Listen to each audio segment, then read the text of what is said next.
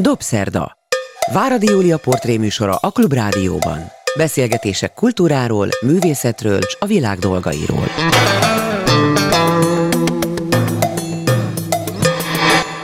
Jó estét kívánok, ez a Dobszerda, én Váradi Júlia vagyok. Jó napot kívánok azoknak, akik a vasárnapi ismétlésben vagy podcaston hallgatják a műsorunkat, vagy bármilyen más formában. A Dobszerda mai vendége Margócsi István. Mindenkit üdvözlök. Ez az első dobszerda ebben az évben, és azért hívtam Margócsi István, mert Petőfi év kezdődik.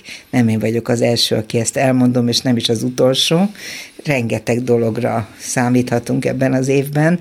A Népszavában olvastam egy hosszú cikket arról, hogy Margócsi István hogyan várja a Petőfi évet, és zárójelben, hogy hogyan nem várja.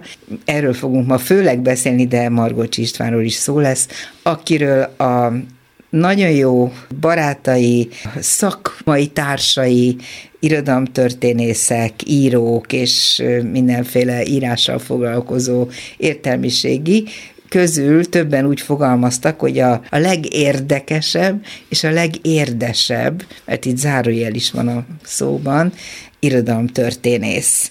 Hogy ez mit jelent pontosan, ez biztos, hogy ki fog derülni akkor, amikor Petőfiről beszélünk, de lehet, hogy mindjárt az elején megkérdezem, hogy elfogadja Margocsi István, hogy ő érdes, amellett, hogy nagyon érdekes, mint irodalomtörténész.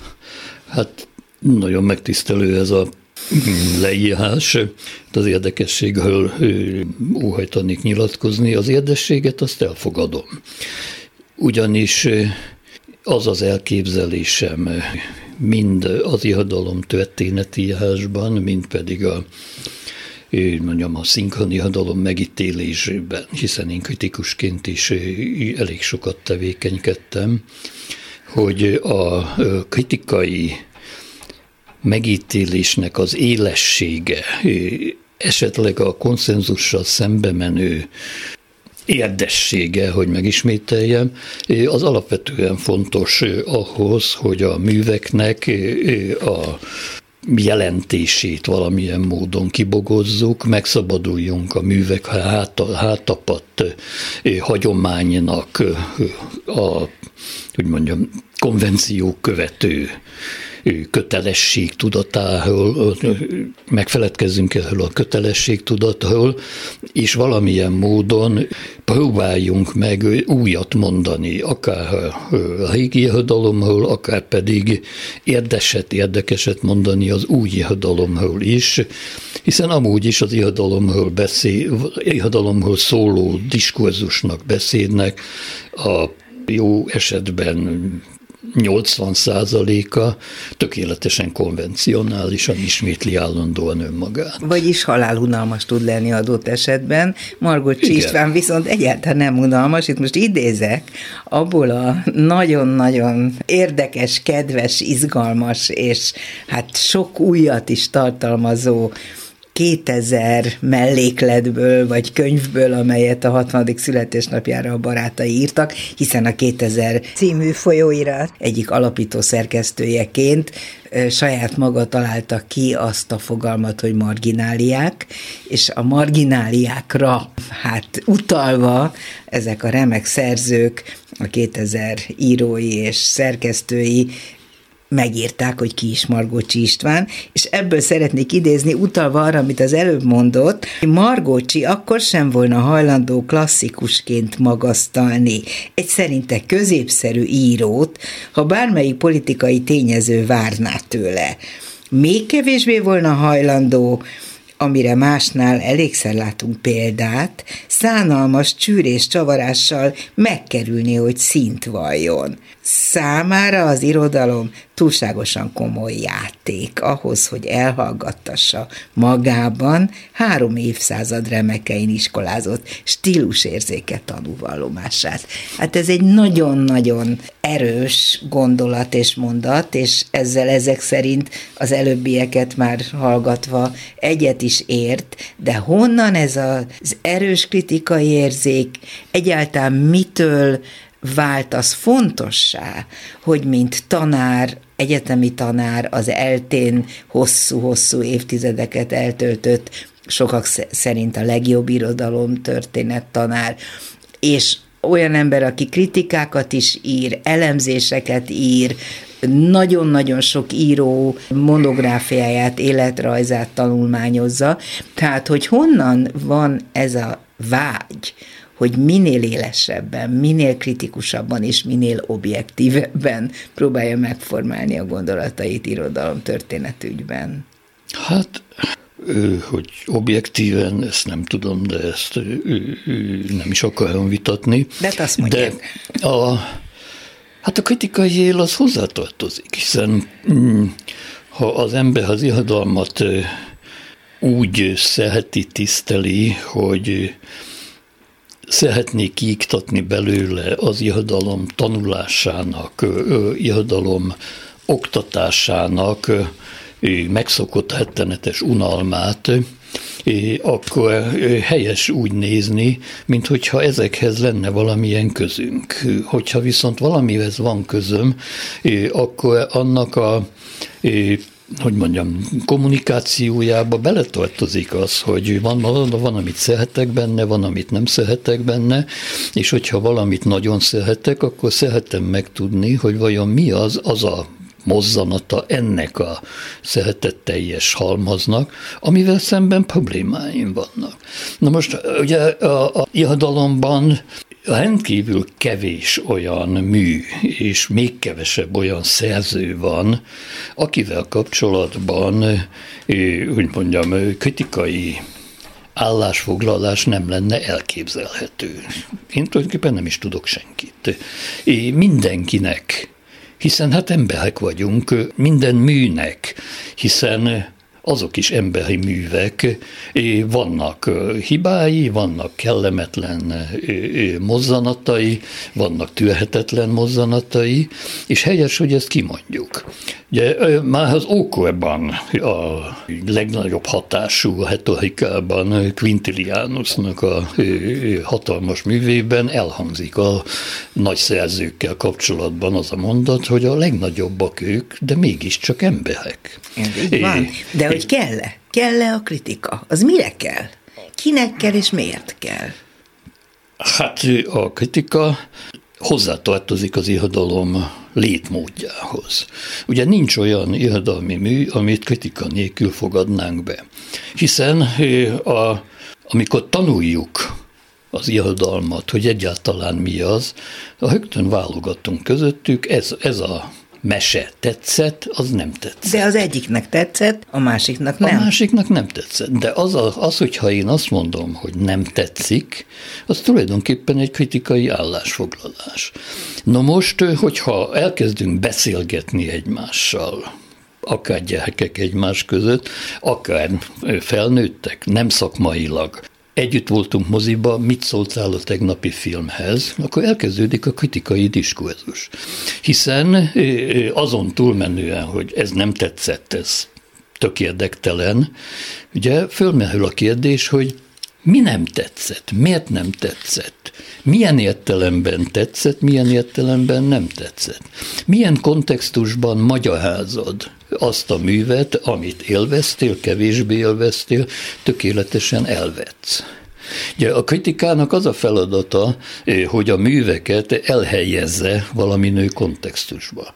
Tulajdonképpen azt tanítja az iskola, hogy az irodalmi művek egyedül vannak.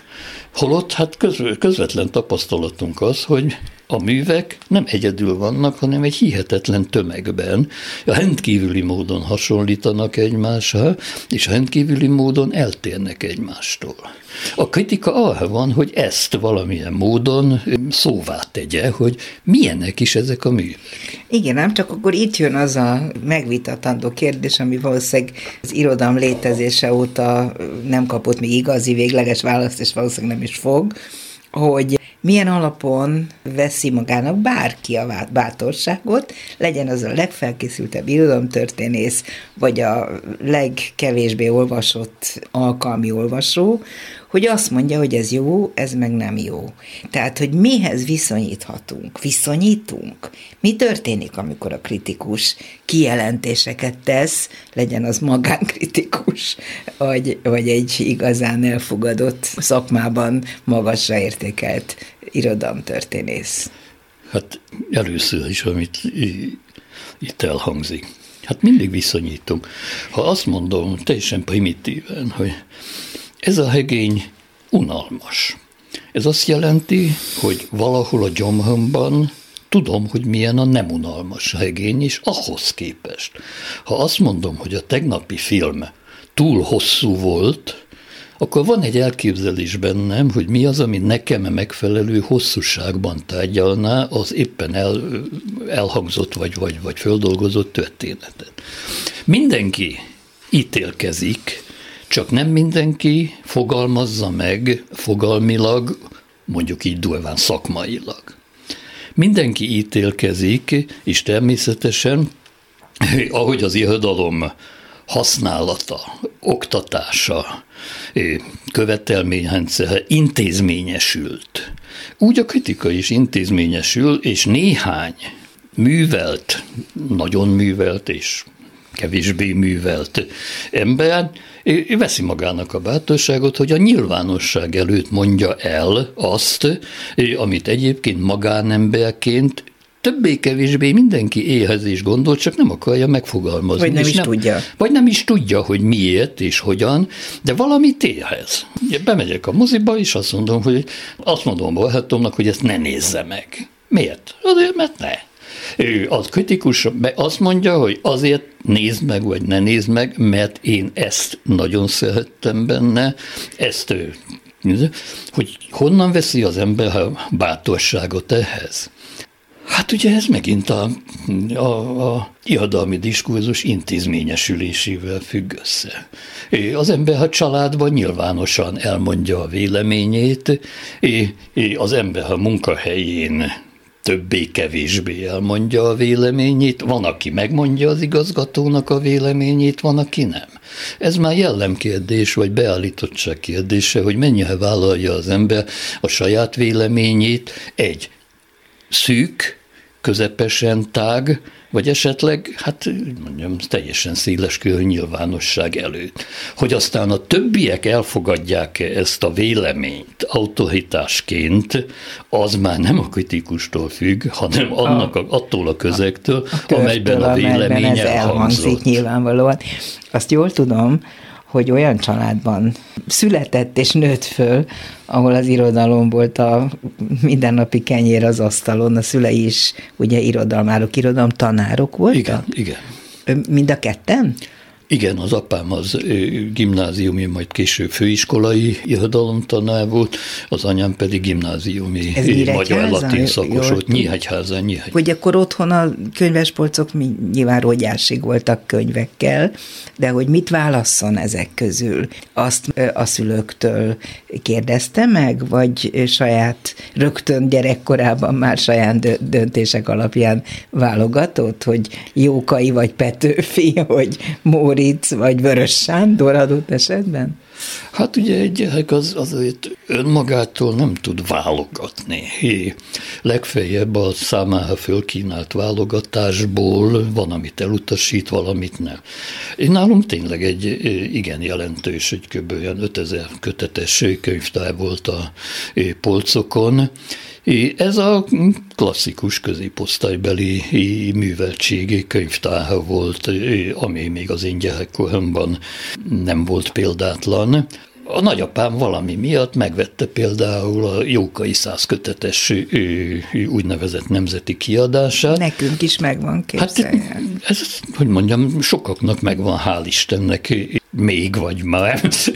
Mondjuk a nemzeti klasszikusokhoz való eljutás az többé-kevésbé ebben a körben természetes volt, nem kényszer volt. Szóval rengeteg korambéli embert ismerek, akinek tényleg Arany Jánost olvastak gyerekkorába, mese gyanánt.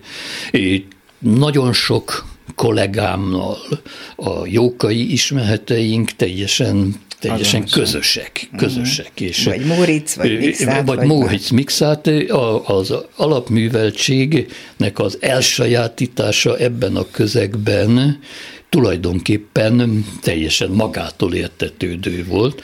Hozzátenném, hogy ennek megvolt a maga koelláta is, mert mondjuk ez nem ment el a szinkani hadalomig. Tehát a, a klasszikus, a kortási hadalomig, a klasszikus műveltség, mondjuk a nyugat első nemzedékéig az magától értetődő volt, de a lehet. későbbiek már csak úgy csulhan, csak mm. csöppentek, de a kortási hadalom, ahol lényegében alig esett szó ebben Ezt a akartam is kérdezni, hogy egy ilyen családban, ahol az irodalom volt mind a mindennapok témája, mennyire volt vita például a szüleivel, hogy a maga kritikai érzéke ezt akarnám most így kibogozni, az mikor bukkant elő, kezdett már azt mondta a papának, hogy hát azért ez a jókai néhol baromi unalmas, miért vannak ilyen hosszú leírások, vagy, vagy ilyesmi nem merült fel? Ez, hogy közvetlen családilag nem merült föl. Veszélyes é, lett volna? Nem, egyszerűen más volt a beszélgetés hangulata. Apámnak nem volt éles kritikai érzéke az általa nagyon tisztelt ihadalommal szemben.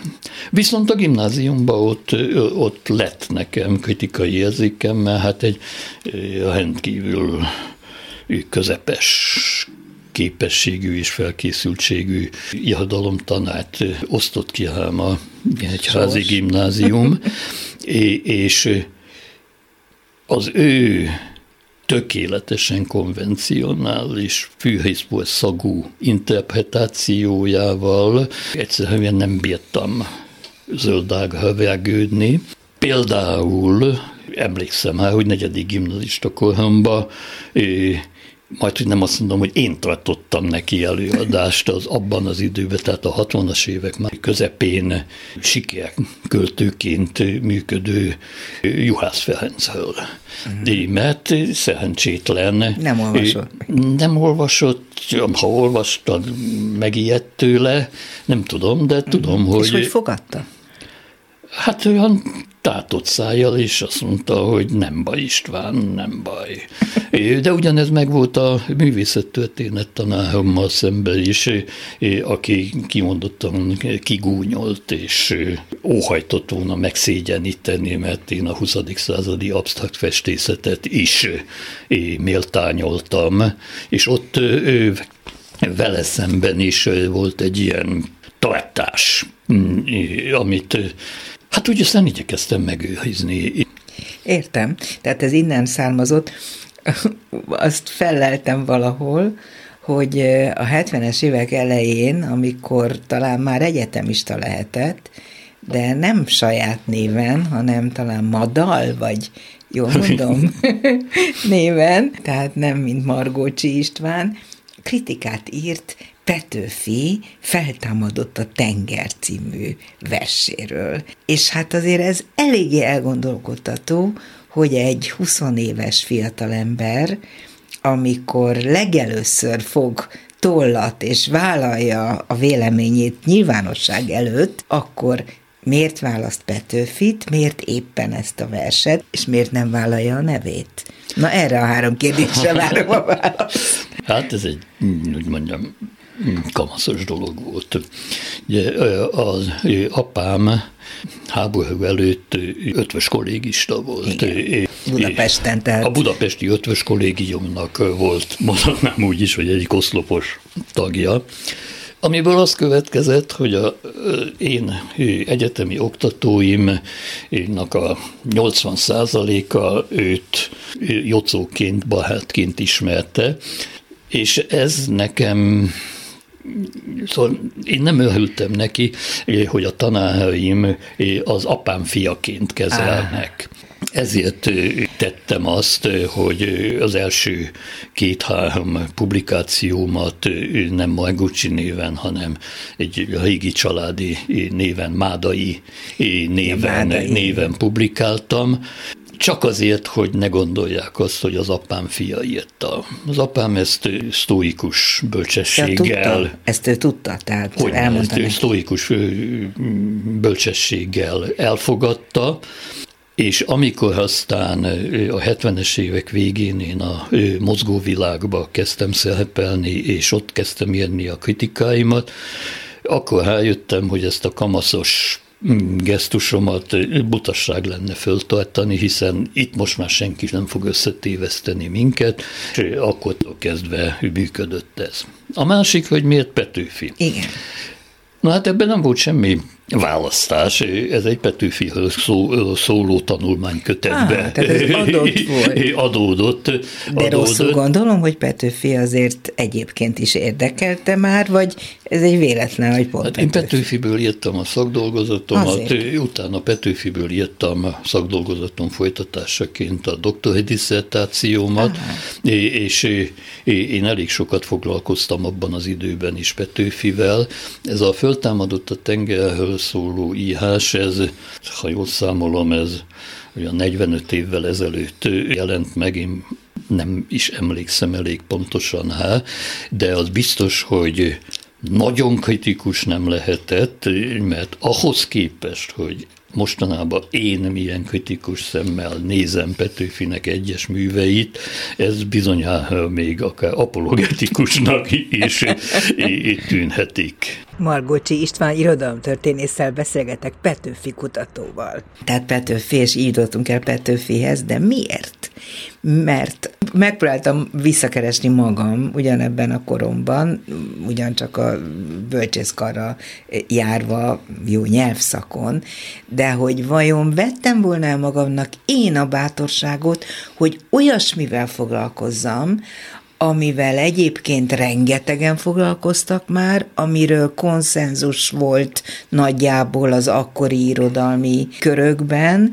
Petőfi Sándor ikon ként szerepelt ugye már akkor sok évtizede, vagy mondhatnám évszázada, és hogy ez valami hihetetlen bátorság lehetett, hogy valaki azt gondolta, hogy neki újra kell gondolni a Petőfit, mert más oka nem lehetett rá, hogy elkezdjen vele foglalkozni, hiszen leírni ugyanazt, amit már mások leírtak, feltételezem nem akart volna. Hát ismét azt kell mondani, hogy ekkora vállalás nem volt mögötte. Ez ha nem. nagyon érdekes kettőség. Én gimnazista koromban és egyetemista koromban is nagyon érdeklődtem a verstani hánt. Ezt egy átlagos magyar szakos lenézi, megveti. És miért? Miért érdekelte a vers? Írt is verseket? Nem, nem, nem, de anyám hatására elég rendesen megtanultam latinul, és nagyon szerettem a latin klasszikus verselést, és annak a magyar változatát, tehát a magyar időmértékes verselést, mm. azt máig folyamatosan hallom a fülembe. Tehát míg a többiek szegény társaim szótapszámlálásként tanulták, Na, hogy mi az, hogy a sonkát, és ugyanannyi szalámit. Pontosan, pontosan, ilyenek. És akkor volt, hogy az egyetemen fölkínálták azt a a professzor Pándipá fölkínálta azt a szakdolgozati témát, hogy Petőfinek a hímelése. A hímelése. És ez engem abban elkezdett érdekelni, hogy verstani kérdéssel fordulni Petőfi, ha nekem akkor Petőfi költészetének egészéről még semmiféle koncepcióm nem volt, de az, hogy egy olyan figurának a verstani szerkesztettségét megvizsgálni, akinek állandóan a pongyolasságot, a verstani szabálytalanságot, a hosszahímelést vetik a személyhe, ez egy érdekes kihívás Vajon volt. miért volt ez így? Most ugrom egyet, és ugyancsak azt hiszem a 2000-ben olvastam abban, amelyik tartalmazza a születésnapját ünneplőket, egy Kálmán C. György talán, aki pszicholingvisztikai tanulmányt írt arról, hogy Petőfinél milyen furcsa, majdnem az őrületet is jellemző vers rímelési fordulatokat lehet találni. Igen. Ez tényleg igaz? Hogy nem, nagyon-nagyon-nagyon durva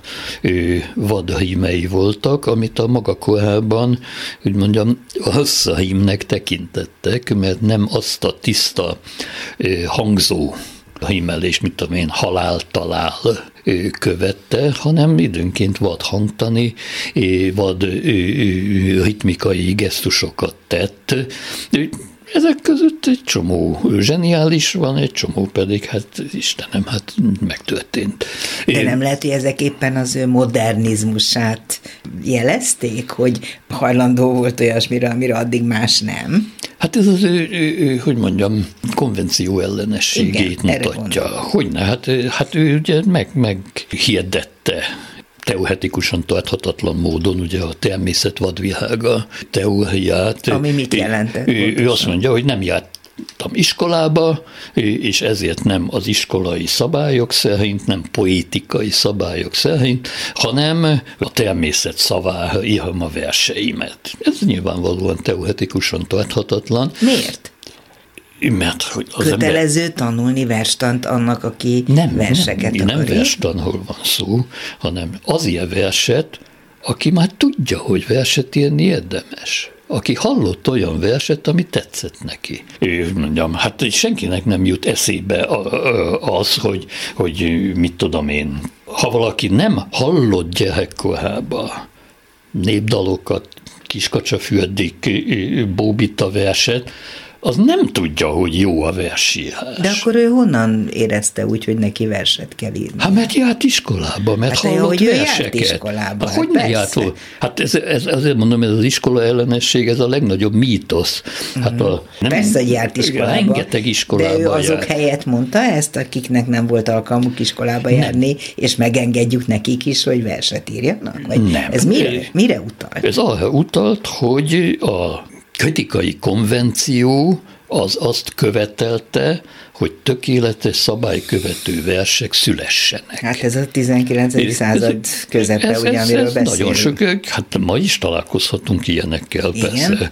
De ez volt a kritikai konvenció. Ő pedig ezzel a kritikai konvencióval szemben egy teoretikusan tarthatatlan álláspontot dolgozott ki, aminek annyi jogosultsága van, hogy ugye ő állandóan olyan műveket írt, amelyek minden ízökben a konvenció ellen hatottak. Hát gondoljunk csak olyanokra, ami ma már föl se tűnik. Föl se tűnik. Na, példát kéne mondani erre. Beszél a fákkal a őszi szél, gyönyörűves. Megfogtam a feleségem mellét. Hát ugye egyik kezemben édes szendelgőm, szelídeden hullámzó kebele. Hát ki, ez bothány. Ez bothány. Ilyet a költészet addig nem jött le. Addig nem jött le. Gondoljunk az apostolra. Az, az apostolnak a foemájára. Szabad vers. Szaggatott időkezeléssel. A verses epikának semmiféle konvencióját nem tartja be. De ez miért baj? baj. Ez, ez egyáltalán nem baj, én csak azt mondom, hogy ezt hívta ő a természet vadvilág ságának, hogy ezt is megsértem, azt is megsértem. Szándékosan. Verset írok a juhászahol, a szamáhon, ami szintén konvenciós sértés volt.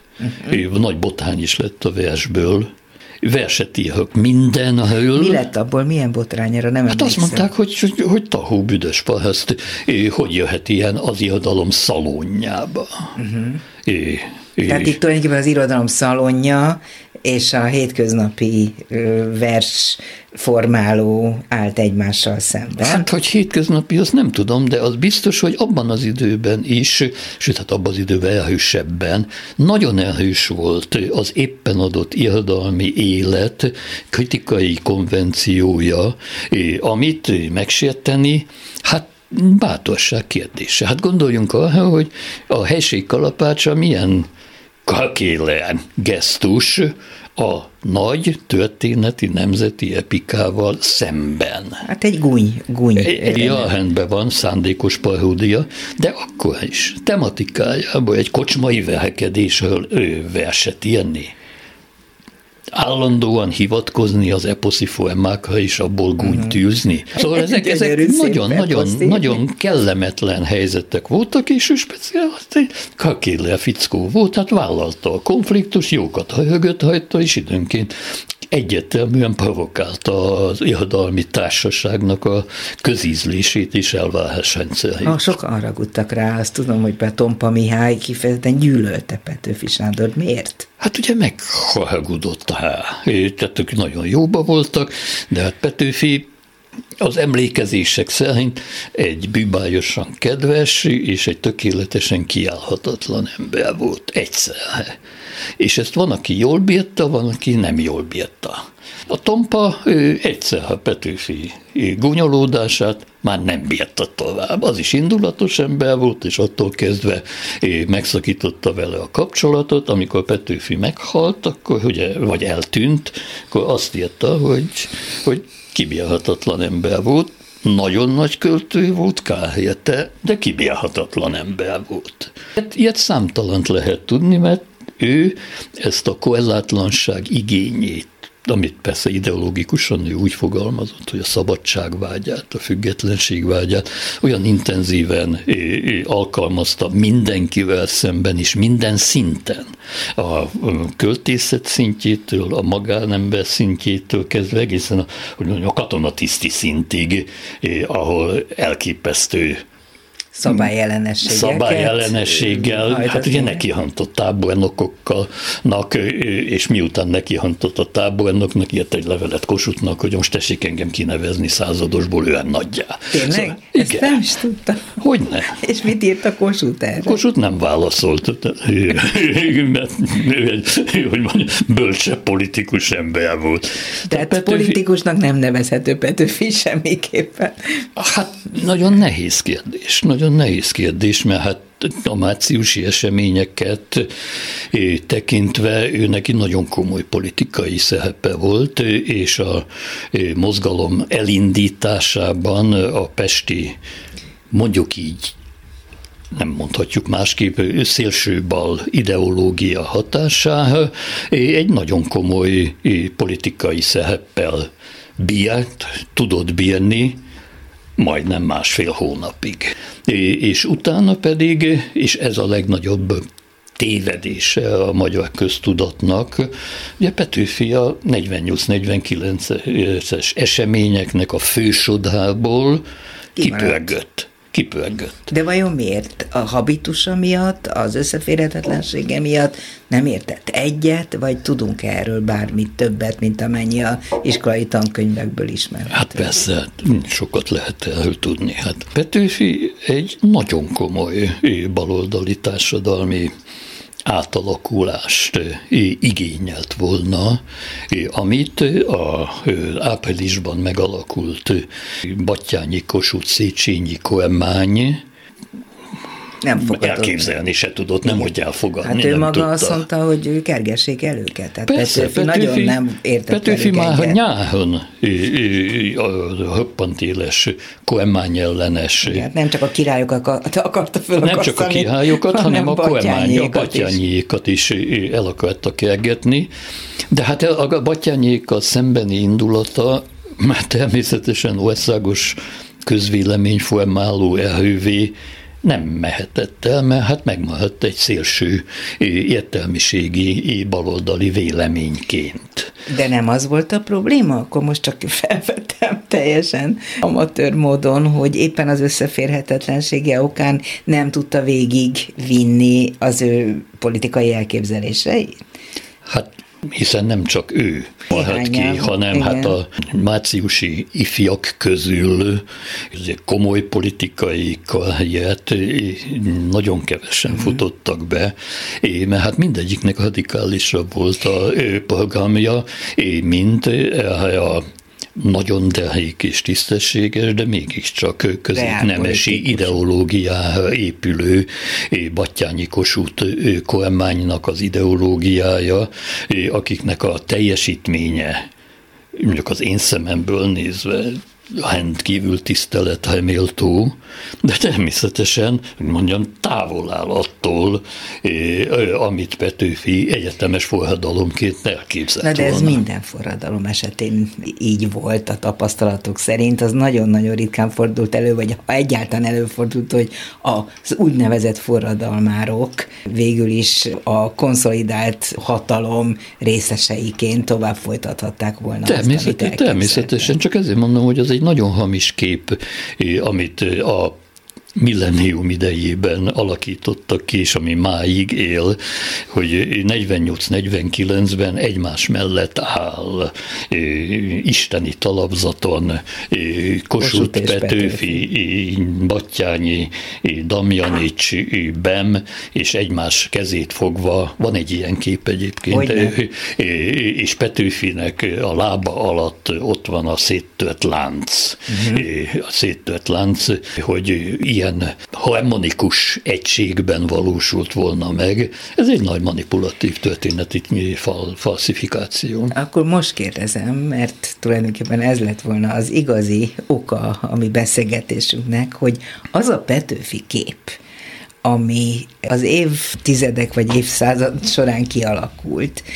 az vajon miért lett az, ami, hogy mi emelte őt ennyire magas piedesztára, miért van egy olyan mértékű elfogultság Petőfivel szemben, részben nyilván érthető módon, részben pedig hát megmagyarázhatatlanul, amilyen van, hogy mitől ő a nagy magyar hős ilyen régóta, átmenetileg talán nem volt annyira, de most megint. Ez szerintem egy igazi hungarikum, hogy mai magyarul fogalmazzak. De a Petőfi tényleg egy csodálatos karriert futott be maga nagyon rövid életébe.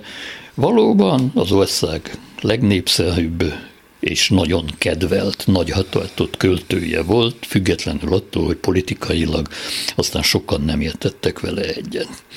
És Petőfinek a szimbolikus szerepe az a högtön a 19. század közepén kvázi szoborhát dermedt, hiszen Petőfinek a személyes dicsőség napja, március 15-e a Nemzet dicsőség napja lett, és Petőfinek a eltűnése ugye tökéletesen egybeesett a nemzet katasztrófájával.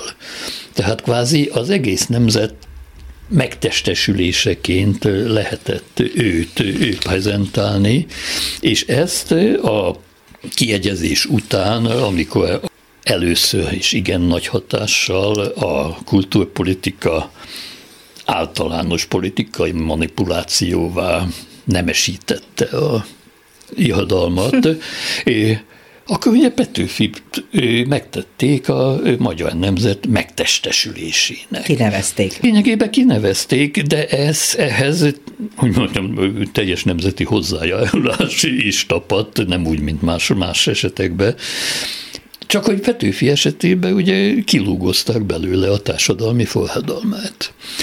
A Petőfinek a társadalmi programját teljesen elfelejtették, ne felejtsük el, hogy a szocializmus idejéig az apostolról nem esett az szó. iskolákban és az egyetemeken egyáltalán nem, nem esett szó. Nem, nem esett szó, mert ugye kellemetlen volt, mm. kellemetlen volt, és nem illett össze. Hát ő csak a, a hazaszeretet költője. És ez, ez, ez, ez, ez működött. És éppen ennek az ellenhatása történt, hogy a 20. század, a 19. század legvégén a munkásmozgalom, akkor hogy teljesen kezdett kibontakozni Magyarországon, fölkarolta Petőfinek a baloldali programját. És lényegében már a 20. század legelején elhangzott, hogy Petőfi szocialista költő volt. Szocialista költő volt, és ez, ez azóta ugyan periódikusan váltakozik. Petőfi konzervatív költő volt, szocialista költő volt, megelőlegezte a mi nemzeti függetlenségünket, megelőlegezte a mi szocialista forradalmat. Mi őt követjük akkor, mi őt követjük ekkor, és ennek ugye a csúcshajáhatása az a szocializmusban következett be, amikor a forradalmi szocialista a realizmust ő Petőfivel óhajtották legitimálni, és kikiáltották őt a modern szocializmus előfutáraként a mai irodalom lobogójává. Ugye ez a lobogónk Petőfi, ezt mindenki tudja, hogy hát ez a jelszava volt a 50-es éveknek Igen. a irodalom politikája, ifjúsági mozgalma. Irodalom politika, igen. És ugye folyamatosan az zajlott, hogy Petőfi állandóan államilag is hitelesített szimbóluma volt a kultúrpolitikának, és állandóan ellenzéki szimbóluma is volt mindig ugyanannak a politikának. Hát gondoljunk arra, hogy a 30-as években ugye a miniszterek, Szegfű Gyula, stb. stb.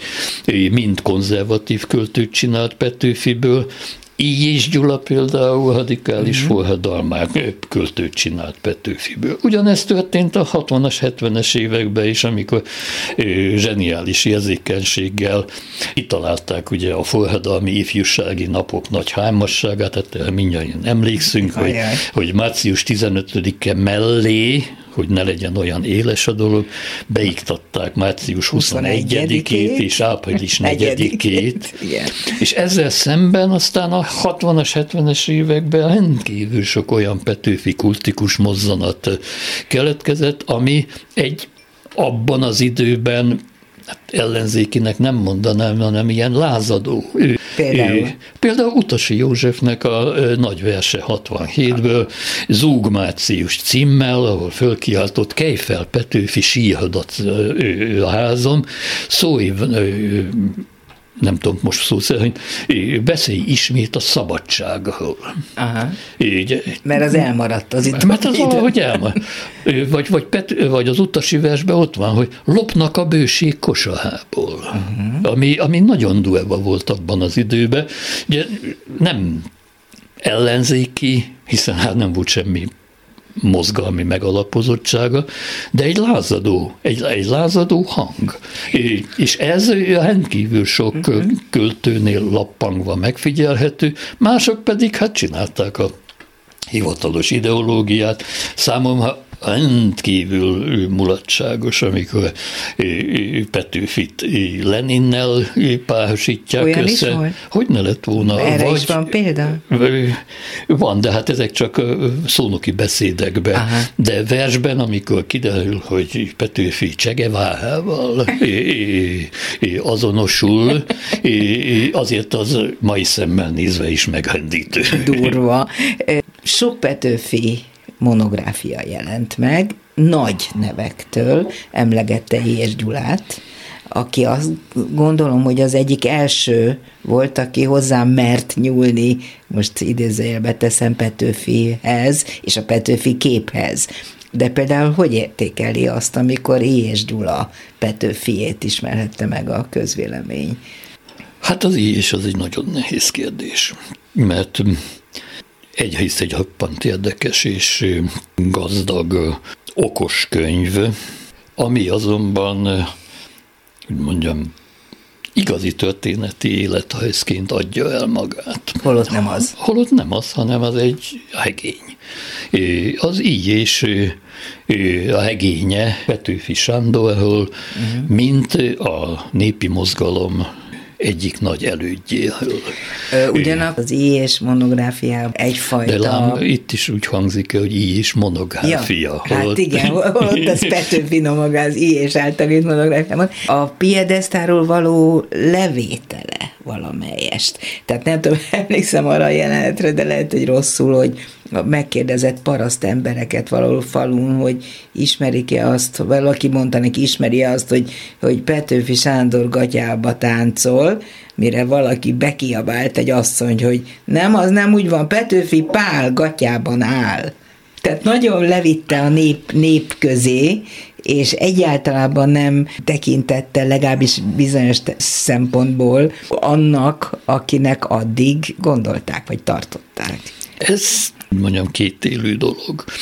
Mert egyrészt így és valóban levitte a nép közé Petőfit, de természetesen azt kell mondanom, hogy túlságosan levitte a nép közé, Aha, mert, mert Mm, ő népi akart belőle Pontosan, csinálni. Erre ő népi akart belőle csinálni, és emiatt a könyvében hát nagyon sok életrajzi mozzanatot vagy elmellőz, vagy pedig egészen másképpen interpretál. Elég sokat konfabulál, hmm. elég sokat konfabulál. Mi volt a szándéka Iésnek akkor? Volt-e elvárás vele szemben, amit ő teljesített? Nem, nem, nem. Ő, hát Pető, ezt Iés 30 valahány éves korában fiatal költőként, költőként írta, és hát bizonyos értelemben hát a saját előképét óhajtotta megfogalmazni. És hát kétségtelen, hogy abban az időben a hivatalos Petőfi kép az egyrészt akkor is teljesen politizálva volt. Másrészt Horváth Jánosnak a 20-as években megjelent Igen. hatalmas monográfiája, komoly és az egy, munka. egy nagyszerű, nagyszerű mű, az pedig Horváth tiszteletre méltó konzervatív álláspontjából következően Petőfinek a társadalmi szerepét azt mellőzte, és Petőfinek a társadalmi, forradalmi verseit elhűteljesen háttérbe szorította.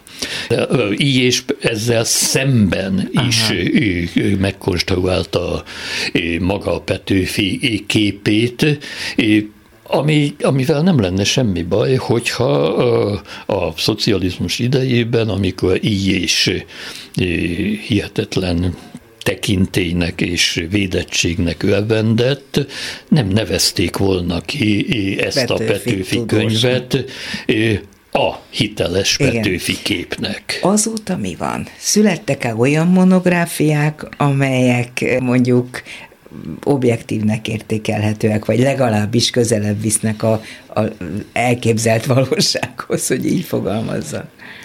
Hát a szocializmus idejében Petőfi első osztályú ideológiai kérdés volt, és e kérdésnek felügyelete Pándi Pál nagyon komoly Petőfi szakértő kezében volt, aki azonban Petőfinek csak forradalmiságát és Igen. társadalmiságát óhajtotta hangsúlyozni, és volt olyan szigorú, hogy az ettől való eltéréseket, mondom azt, hogy megtolta, de minden esetre teljesen hátáltatta. Uh-huh. Na most ebből következően a Petőfi kutatás 40 éve az filológiává ment vissza, mert Pándi mellett nem lehetett csak az, labdába rúgni. Nem lehetett labdába rúgni, aki labdába akarta rúgni ideológiai eszmeik téren Lukácsi Sándor, az jó lehet, én nem értek vele együtt, de mégis méltatlanul hosszú járt Pándival szemben. Mert hogy nem értékelték az ő munkáját, vagy félreállították? Ugye volt itt egy hatalmas vita a 70-es években, Igen. hogy ami ma Isten bizony groteszkül hat, vajon Petőfi új szociális eszméket képviselt-e, vagy a kommunista utópista kommunizmus képviselője volt. Pándi Szegények, a, hogy ilyeneken kellett vitatkozni. Na most tíz évig rettenetes elhővel dúlt ez a vita, elképesztő kutatás zajlott, hogy Petőfinek ez a soha, ez egy 18. századi baloldali gondolkodónak a művével kvadrál le, amit persze Petőfi biztos nem olvasott, nem olvashatott. Nagyon éles volt, nagyon dueva volt, filológiailag nagyon kifogásolható, de a vége mégiscsak az volt, hogy Lukácsinak a könyve nem jelenhetett meg. Na ez az. Nem jelenhetett meg, csak a rendszerváltás után, amikor, hát én nem hiszem, hogy bárki elolvasta volna. Ma? Na most a rendszerváltás után Petőfi kutatás nagyon üdvös módon szétszaladt. Ugye megszűnt az ideológiai nyomás, és emiatt Petőfi vel kapcsolatban rendkívül érdekes új kontextusok merültek föl, mihez lehet hasonlítani, hogyan kell értékelni Petőfinek a romantikához való viszonyát, amit a szocialista ideológia letagadott. Ugye azt mondta, hogy Petőfi meghaladta a romantikát, sőt, kitalálta ugye a Lihai Realizmus című fábolvaskarikát nagyon komoly revízió alá esett a népiesség kategóriája, amit a szocializmus alatt ismét nagyon támogattak, de nem kutattak hogyan működik a népiesség és a korabeli közköltészeti közműveltségi adalmiság.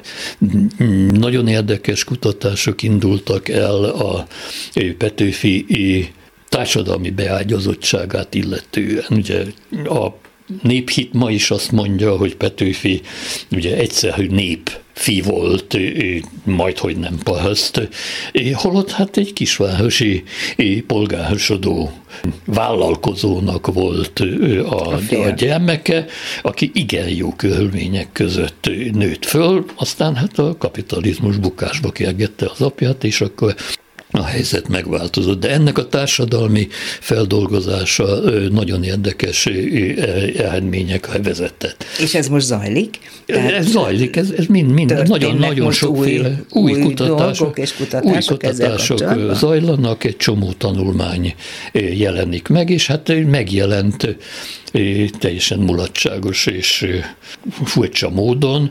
Száz évvel az első nagy Petőfi élethajz után a második, az első igazi nagy Petőfi élethajzi és műelemző monográfia Kehényi Ferenc tollából, a, azt hiszem 2007-ben jelent mm. meg, és utána a Kehényi szerencsétlen pillanatokon belül meghalt.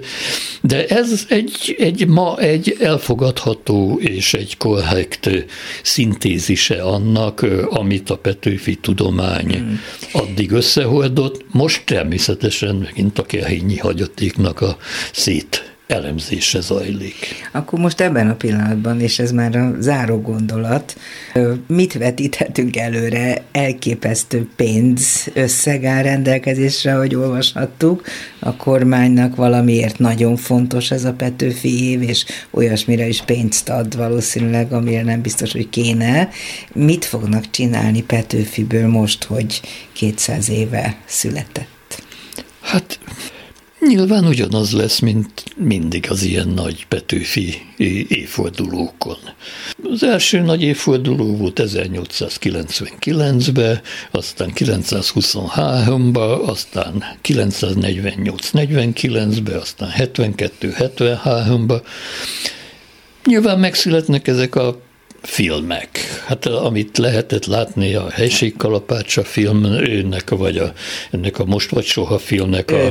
Izé, hát nyilvánvalóan. Hát ha ilyenek lesznek, é, akkor szomorúak leszünk. Na most lesz itt minden, lesz itt minden. Biztos lesz itt. A Hokkopelha Petőfi, ahol megint lesz olyan, hogy Petőfi visszatér közénk, és igazságot oszt. Egészen biztos, hogy föl fog támadni valamilyen módon a Barguzini legendának. Erről nem is beszéltünk, hogy Petőfi hány formában jön vissza különböző helyeken barlangokban és barguzinból Minden, mindenhol vissza fog jönni, és hát természetesen minden újság, minden folyója tele lesz Petőfiahől szóló közhelygyűjteménnyel. Rengetegen ki fogják jelenteni magukról, hogy ők a márciusi ifjaknak a képviselői, rendkívül erőteljes költészeti gesztusok fognak bekövetkezni, amik a mai ellenzékiséget Petőfivel fogják legitimálni, és ezek között, még azt is megengedem, lesz egy csomó kitűnő írás de ennek a áldata, ami tengerként fogja elönteni itt a, a, a sajtót és a nyilvánosságot, az nyilvánvalóan a közhely közhely hátán ismétlődése lesz. Sok-sok pénzért. Természetesen. Margócsi István irodalom történész, Petőfi kutató volt a vendégem. Nagyon szépen köszönöm, hogy itt volt. Köszönöm Hajrá, szépen. Petőfi, talán még találkozunk vele valahol, már állítólag itt van köztünk. A Szilágyi Ákos mondta, hogy mindenki volt Petőfi, vagy ha nem volt, akkor lesz. A mai műsorban Král Kevin, Csorba László és Pálinkás János segített, köszönöm szépen az ő segítségüket. A műsorunkat meghallgathatják akkor is, hogyha nincsen adásban természetesen, sőt vasárnap délben meg is ismételjük a Dobszerdát. Podcaston is hallgatható a műsor, és ne felejtsék el, hogy videó készült, amelyet a YouTube-on fognak megtalálni egy-két nappal a felvételünk, illetve az adásunk után. A szerkesztő műsorvezető Váradi Júlia volt. Köszönöm a figyelmüket, még egyszer boldog új évet kívánok, viszont hallásra. Dobszerda. A világ dolgairól beszélgetett vendégével Váradi Júlia.